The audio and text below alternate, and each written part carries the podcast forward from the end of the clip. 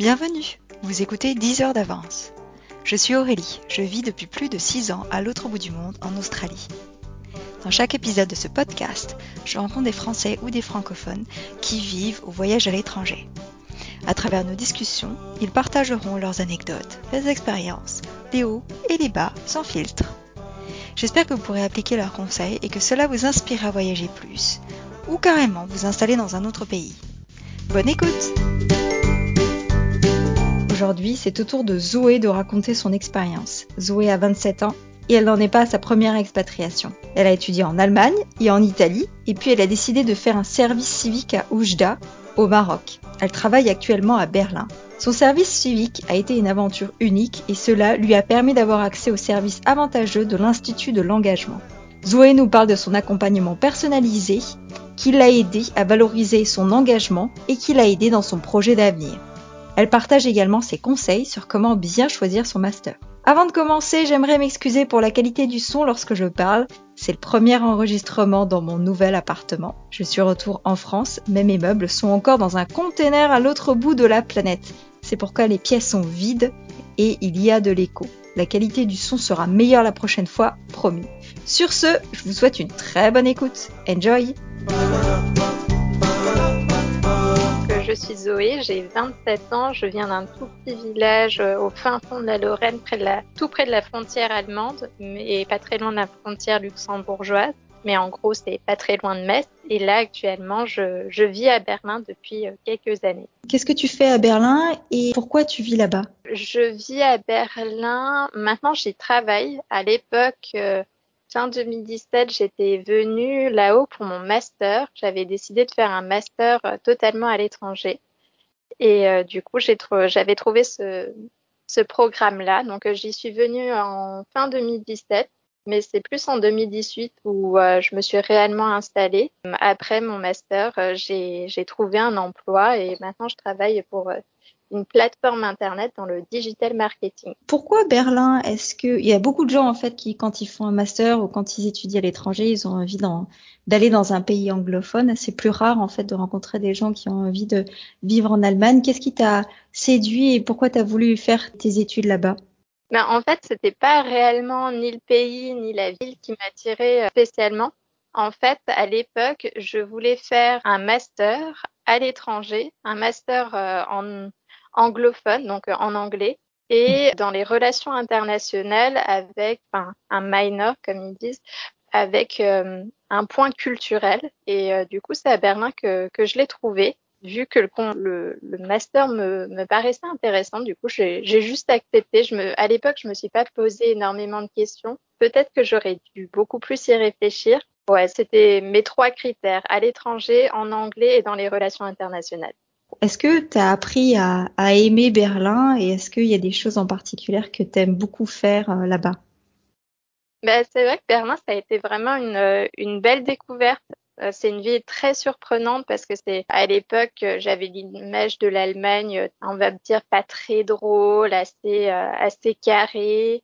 en plus avant j'avais fait un master un, séjour Erasmus à Magdebourg et c'était vraiment une ville Enfin, ça a été une très belle expérience, j'ai vraiment adoré, mais la ville était assez euh, conservatrice, on va dire, et du coup, c'était une ambiance assez particulière. Donc, j'avais cette image de l'Allemagne euh, pas très drôle, et du coup, arriver à Berlin, où c'est un, c'est une ville très internationale, très ouverte d'esprit, avec euh, une vie nocturne notamment très dynamique, une vie culturelle dynamique. Donc, j'ai, j'ai vraiment appris à découvrir cet aspect-là de, de la ville. Et euh, oui, le côté très international me, me plaît encore beaucoup. Et qu'est-ce que tu fais en fait, par exemple, le week-end? Est-ce qu'il y a des choses ou il y a des endroits que tu aimes beaucoup? Qu'est-ce que tu fais de particulier à Berlin que tu ferais pas ailleurs? Euh, hmm.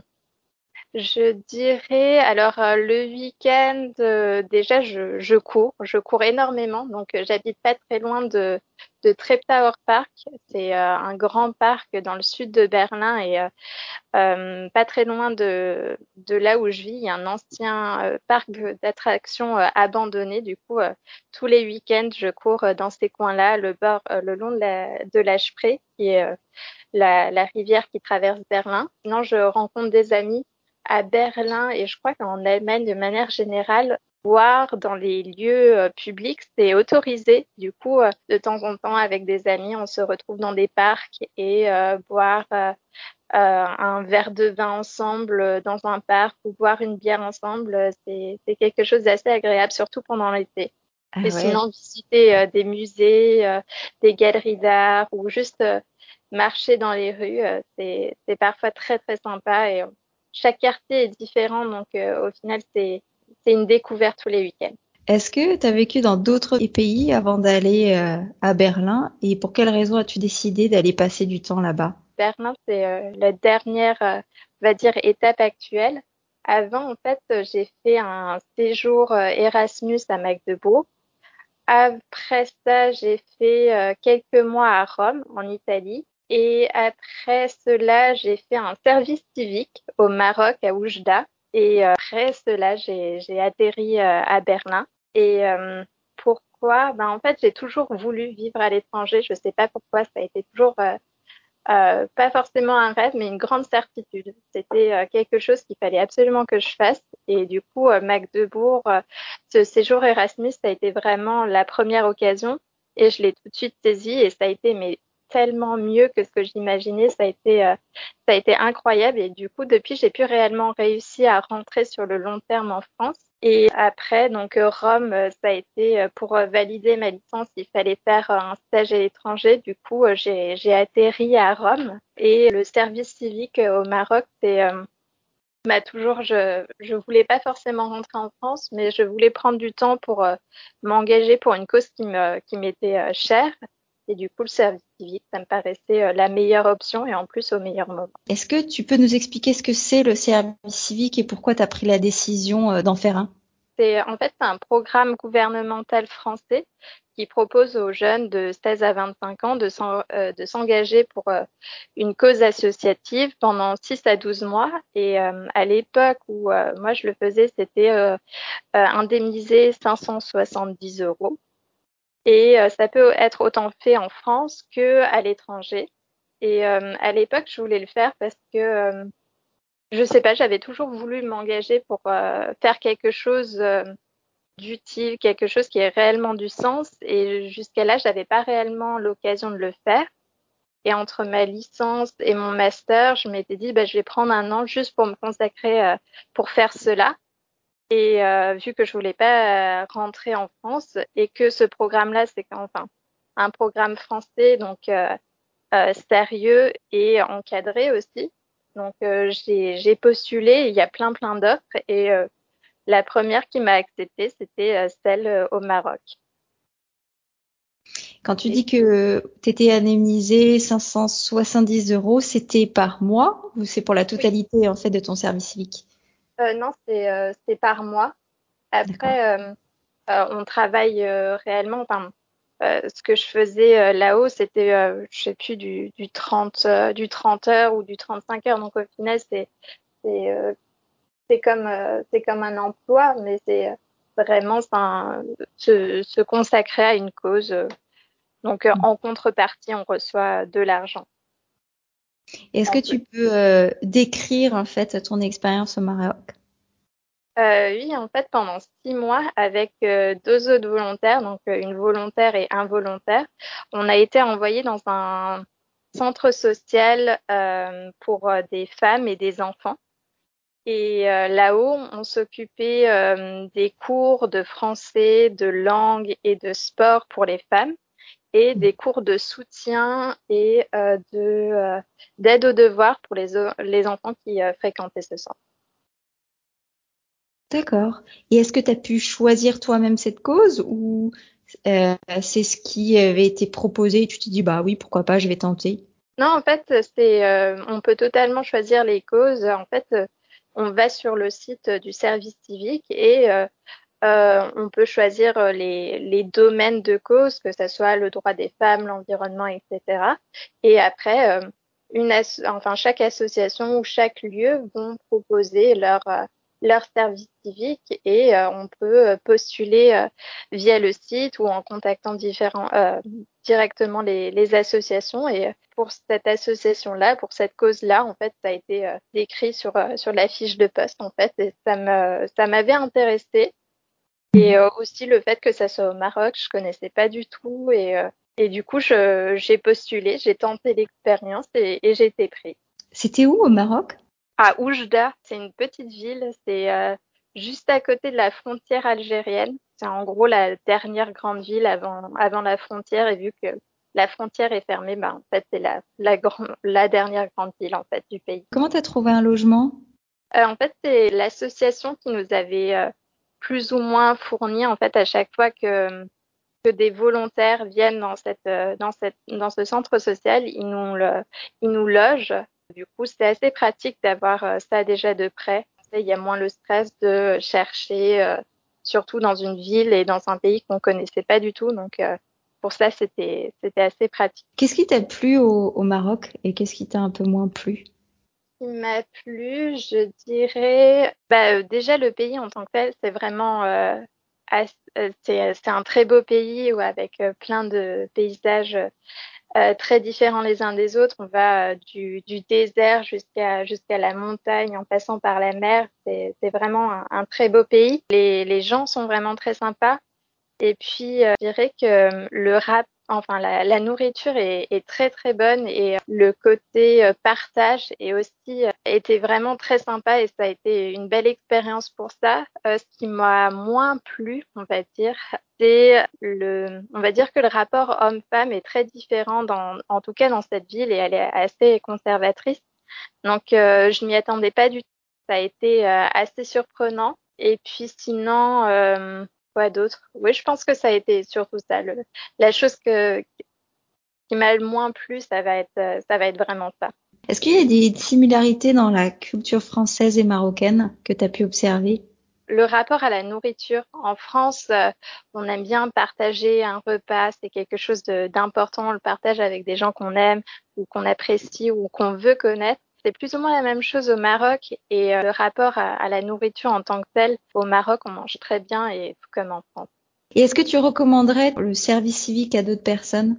Je dirais que oui. Moi, ça m'a beaucoup plu parce que, enfin, j'ai eu énormément de chance de tomber avec deux autres volontaires euh, incroyables et euh, on a lié une, une, amitié par la suite. Enfin, encore maintenant, on, on est en contact et ça a été une belle, une belle découverte. Et puis en plus, pour l'expérience en tant que telle, euh, je sais que j'aurais pas forcément eu la chance de le faire autrement, vu que c'est assez encadré, euh, c'est un programme gouvernemental, donc euh, il y a certaines garanties, et puis euh, aussi pour euh, les déboucher par la, enfin pour ce que ça m'a offert par la suite, ça a été une belle aventure aussi parce que à la suite de mon service civique, j'ai postulé à l'Institut de l'engagement, qui est une, une organisation qui promeut l'engagement auprès des jeunes et euh, à la suite d'un volontariat, on peut y postuler. Si on est retenu, eh ben on est dans un programme d'accompagnement qui peut nous aider à rentrer euh, dans des grandes écoles ou reprendre des études de manière générale, monter son entreprise, monter son association ou trouver du travail. Ça a été une très belle expérience pour, euh, pour ça aussi. Donc, l'expérience en tant que telle, de manière globale, m'a apporté beaucoup. Donc, je, je recommande. C'est quoi l'Institut de l'engagement et quels sont les services intéressants qu'ils offrent? Euh, En fait, c'est une organisation euh, qui a été créée, euh, alors là, je ne pourrais plus trop dire en quelle année, mais pas très longtemps après, le service civique, pour justement valoriser cet engagement, parce que parfois on peut s'engager et ça ça donne pas grand-chose là justement pour promouvoir le fait de s'engager pour vraiment rendre ça de, manière très positive et justement pour c'est une organisation aussi qui promeut euh, la mixité. Donc euh, il y a des gens de, de tous horizons qui, font des choses très différentes les uns des autres. Et justement pour promouvoir cette diversité et ces actions dans la société eh ben il y a cette organisation là donc une fois que l'on est sélectionné on est coaché on va dire pendant un an pour développer un projet qui, qui nous tient à cœur. Donc ce projet, ça peut être reprendre des études, rentrer dans une grande école, montrer, monter une entreprise, monter une association ou trouver du travail. on nous suit et en parallèle de ça, on a aussi euh, des, ils appellent ça des universités de l'engagement où en fait, euh, il y en a à peu près quatre par an. En fait, pendant quelques jours, ça va de un week-end à une semaine entière, il y a des ateliers sur justement comment se comment valoriser son engagement, comment monter son entreprise et aussi des conférences avec des, euh, des anciens ministres, des prix Nobel d'économie ou des personnes très inspirantes euh, comme euh, la fondatrice d'une d'une marque de lingerie pour femmes qui ont eu des cancers du sein, des personnes qui ont fait un triathlon, un ancien médaillé de sport paralympique, plein plein de personnes qui viennent justement donner leur vision de l'engagement de l'engagement, comment, enfin, leur vision de la société. Donc, euh, ça a été euh, très, très intéressant. Ah ouais, c'est génial, effectivement. Donc, tu dis que tu as été coaché. Par qui est-ce que tu as été coaché Chaque lauréat a le droit à une, euh, une chargée d'accompagnement. C'est une personne qui est spécialisée dans ça, donc qui nous suit pendant un an dans ce projet que l'on définit au début. Pour ma part, c'était ma reprise d'études après, enfin, trouver un master qui me me convenait. À l'époque, j'avais postulé à l'Institut d'engagement parce qu'ils avaient des entrées euh, un peu plus facilitées, on va dire, à Sciences Po. J'avais postulé pour ça. Au final, j'ai choisi de faire quelque chose de totalement différent. Enfin, totalement. J'ai choisi de faire la même chose, mais à l'étranger. Mais euh, du coup, pendant un an, j'avais une, une chargée d'accompagnement qui qui me suivaient lors de, lors de mon master, comment développer mon réseau, comment aller plus loin dans, dans ma carrière. C'est une personne euh, extraordinaire et je, l'ai, je, je suis encore et toujours en contact et encore plus maintenant pour, euh, pour un autre projet qui me tient à cœur. Donc euh, franchement, ça a été que de très belles rencontres grâce à ça. Qu'est-ce que ça t'a apporté? Est-ce que tu dirais que ça t'a donné confiance en toi d'être accompagné et coaché Oui et non. En fait, ça m'a plus ouvert les yeux sur euh, oui sur mon expérience de manière générale, ce que je valais aussi, euh, pas forcément en tant que personne, mais sur le marché du travail, en ouais quelle était ma valeur réelle, qu'est-ce que je pouvais apporter. Euh. avant en France, j'avais fait mes, mes études qu'en France et là maintenant, en ayant vécu à l'étranger, je me rends compte que en France, on valorise beaucoup les études. Euh, il faut faire de très très grandes études dans de très très grandes écoles ou dans des écoles de, commerce, sinon on n'est pas grand chose. Là, justement, avoir quelqu'un qui rappelle que en fait, si on n'a pas fait ce type d'études, ben en fait, on vaut quand même quelque chose qu'on peut quand même travailler, qu'on peut avoir quand même de très beaux postes et des choses, faire de choses très très intéressantes. Et ben en fait, ça, ça fait juste du bien.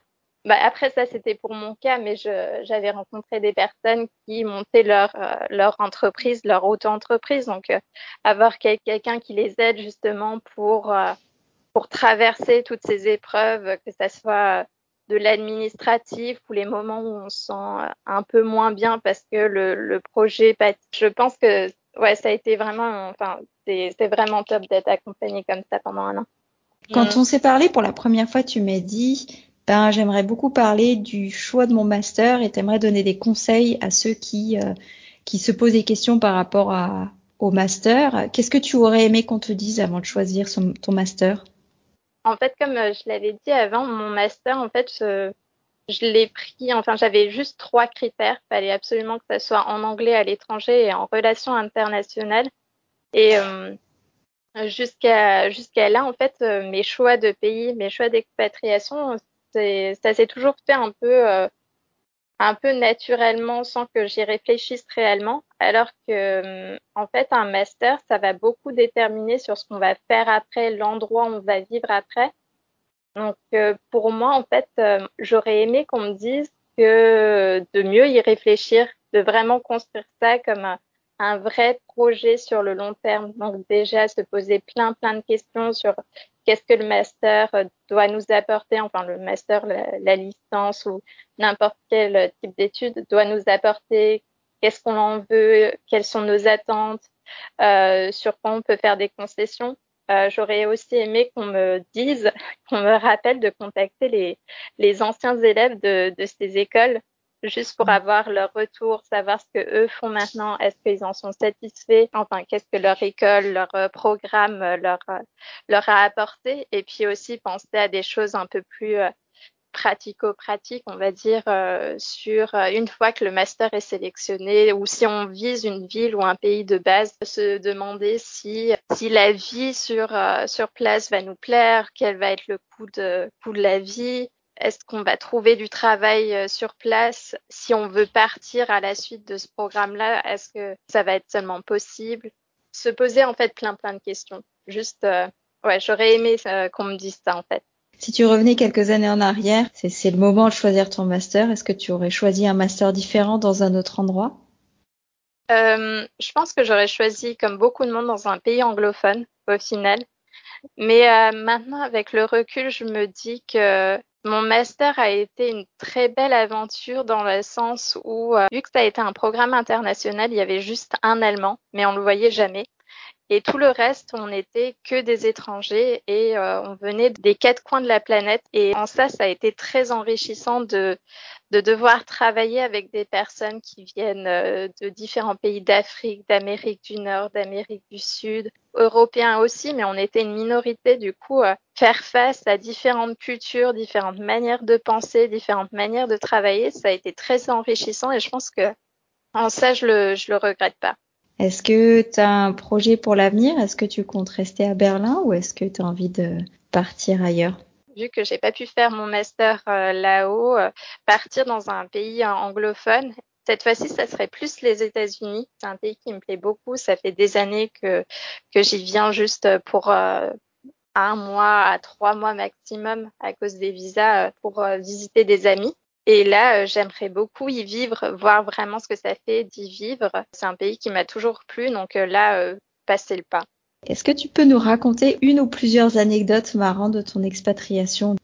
En sept ans, j'en ai eu pas mal. Ça va des problèmes, enfin, quand on confond quelques termes anglais, par exemple making up with et making out with, et qu'on confond, et ça veut dire se, se réconcilier et faire l'amour. Donc, euh, si on mélange les deux, ça, peut vite créer des malaises. Euh, sinon, au Maroc, il m'en est arrivé pas mal. Une fois, on m'a demandé en mariage et on m'a proposé 2000, euh, 2000 chameaux pour, euh, pour cette union. Au Maroc, encore et toujours, en fait, j'avais avec les deux autres volontaires, l'autre volontaire avait vraiment horreur des cafards et il y en avait vraiment beaucoup là où on vivait. Et du coup, pour dédramatiser la chose, on appelait les cafards des Michel. Donc, euh, on, pouvait souvent entendre chez nous genre oh non ne tue pas Michel. Attends je le prends je le jette ou oh non il y a un Michel euh, euh dans la salle de bain ou euh, il y a un Michel écrasé devant la porte, donc euh, ça pouvait être très très bizarre euh, à entendre. Et euh, une des plus récentes, enfin plus ou moins récentes, c'est quand je suis arrivée à Berlin. Mon forfait de téléphone était pas top. J'avais encore le, enfin j'ai encore toujours mon, mon, forfait français, mais à l'époque on pouvait pas utiliser nos données internet. Du coup, c'était très compliqué d'utiliser Google Maps sans la Wi-Fi. Pour pallier à ça, j'avais une carte en papier de la ville de Berlin euh, au recto, il y avait euh, la ville de Berlin et au verso, il y avait euh, les, les services de transport en commun. De temps en temps, je, je l'utilisais pour savoir comment rentrer chez moi. Je l'utilisais autant de jour que de nuit. Donc, euh, mhm. il n'était pas rare de me voir à 4 heures du matin sous un lampadaire à essayer de un, comprendre où j'étais, de comment j'allais pouvoir rentrer chez moi. Donc, euh, ouais, c'est, ça devait être assez drôle de voir, euh, de voir ça d'un point de vue extérieur. Et pour revenir aux chameaux, alors de mes chameaux, c'est bien ou pas? bah, Au final, euh, je suis toujours pas mariée et j'ai, j'ai pas demi chameaux. Je me dis que le, le, fort, euh, le, le, la météo euh, européenne n'est pas très fait pour les chameaux, donc autant s'en arrêter là. Oui, ça doit coûter cher aussi en veto, hein, les chameaux, j'imagine. ouais, et puis je pense en nourriture, ça doit, en plus, ça doit prendre pas mal de place, donc logistiquement parlant, euh, j'y aurais pas gagné grand-chose. Qu'est-ce que la Covid-19 a changé pour toi? Déjà, ça a repoussé ce projet d'expatriation. Ça va paraître très bizarre, mais euh, 2020, juste 2020, ça a été une, une année euh, presque relaxante en fait, vu que pour pour un projet d'expatriation, il faut mettre, euh, faut trouver un travail, il faut trouver, enfin surtout pour les États-Unis, il faut trouver un travail avant de, de partir s'y installer.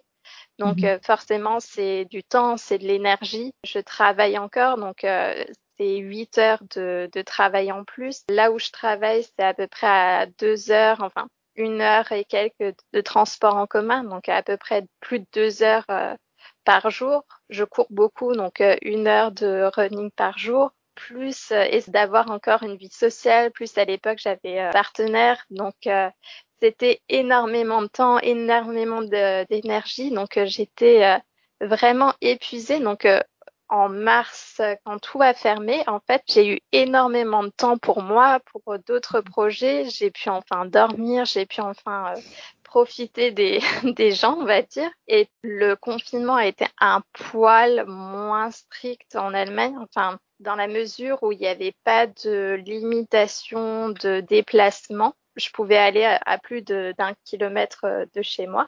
De temps en temps, soit mon partenaire venait chez moi, soit j'allais chez lui quand les mesures se sont un peu assouplies, euh, on a pu revoir euh, des amis dans des parcs, un nombre très limité avec de la distanciation sociale, mais quand même. Et euh, surtout, en fait, j'ai pu reconnecter avec euh, des amis français. Forcément, quand on vit à l'étranger, c'est des amis que j'ai depuis le, le, collège, mais forcément, c'est un peu compliqué de, de, maintenir le lien. Et là, euh, bah, vu que tout est passé en ligne, j'ai été de nouveau invitée euh, aux soirées jeux, aux apéros, etc. Du coup, j'ai pu vraiment reconnecter et ça a été vraiment une très belle occasion en ça. Qu'est-ce que tu as appris sur toi à l'étranger? Ça va paraître un peu cliché, mais je me suis appris à me connaître moi-même, que j'étais capable, ce que j'étais pas capable, mes limites. Il y a certaines choses, euh, je pense, si j'étais restée vivre en France, je n'aurais pas réellement, enfin, comment expliquer ça? Je ne me serais pas découverte autant ou euh, ça aurait pris beaucoup plus de temps. En ça, euh, je me suis euh, vraiment apprise à me connaître et aussi à me débrouiller seule quand j'étais en France. à chaque fois que, enfin, à chaque fois, quand je devais déménager, ben, j'appelais, j'appelais papa, maman. Quand il y avait un problème, pareil pour les problèmes administratifs, trouver un appartement. Là, maintenant, en fait, quand on vit à l'étranger, ben, on n'a pas le choix, on doit gérer soi-même ses problèmes. On doit, et mmh. puis il y a de nouveaux problèmes aussi qui arrivent avec euh, l'intégration, les chocs culturels, etc. Donc euh, là, il faut arriver à se débrouiller tout seul. Et mmh. puis euh, aussi être un certain lâcher prise quand on décide de partir vivre à l'étranger. En fait, on décide d'aller dans un pays que l'on connaît pas forcément bien qui, où il y a une culture qu'on ne maîtrise pas forcément, une, euh, une langue pareille qu'on ne maîtrise pas forcément ou pas, pas avec toute la finesse que les natifs ont. Mm. Mais on décide d'y aller quand même. On n'a peut-être pas forcément d'emploi, on n'a peut-être pas forcément d'appartement en y arrivant, mais on décide quand même d'y aller. Ça demande un certain calme, un certain lâcher prise. Ouais, on apprend ça. Et la dernière chose, justement, ouais, l'ouverture d'esprit. Surtout pendant mon master, j'ai appris ça. En fait, tout ce qui me paraît normal pour moi ne l'est pas forcément pour tout le monde et vice versa. C'est un exercice où il faut beaucoup plus s'interroger sur ce qu'on dit, comment on dit, euh, comment ça va être perçu. Mais euh, je trouve ça vraiment très intéressant et une ouais, une qualité euh, très intéressante à avoir et assez importante, je trouve. Moi, je suis bien d'accord. Est-ce que tu t'imagines euh, revenir vivre en, en, France à un moment donné dans ta vie? Je pense oui, mais beaucoup plus tard. Je me vois plus, on va dire, euh, milieu trentaine, quarantaine, euh, quand j'aurai déjà une famille. Peut-être pas pour tout le temps, pour que ma famille euh, nouvellement construite et j'imagine euh, pas forcément enfin je pour le moment je, je suis seule sans enfant donc euh, surprise de qui de qui va partager ma vie. Mais je connaissant mon passé il y a de fortes chances pour que ça soit un étranger. Du coup pour qu'il expérimente aussi ce que moi j'ai vécu c'est quelque chose qui me tiendrait beaucoup à cœur surtout si si j'ai un enfant pouvoir transmettre ça que ça soit juste quelques années, mais euh, ouais, euh, expérimenter ça. Mais mm. du coup, pas forcément maintenant. J'ai encore euh, besoin de vivre à l'étranger, expérimenter d'autres choses avant de, mm. de pouvoir retourner. Ou peut-être pour ma retraite. Eh ben génial. Eh ben je te souhaite bonne chance et je te souhaite plein de belles aventures à l'étranger, où que ce soit d'ailleurs. que ce soit en Allemagne, ou aux États-Unis ou peut-être même ailleurs, qui sait. Surprise. Oui. Et je te remercie encore d'avoir partagé ton expérience avec moi. Eh bien, merci beaucoup. Ça a été un entretien vraiment très intéressant. Merci pour ça. Merci beaucoup pour votre écoute. Si cet entretien vous a plu, abonnez-vous sur la plateforme de votre choix. J'ai hâte de vous retrouver pour le prochain épisode. À bientôt!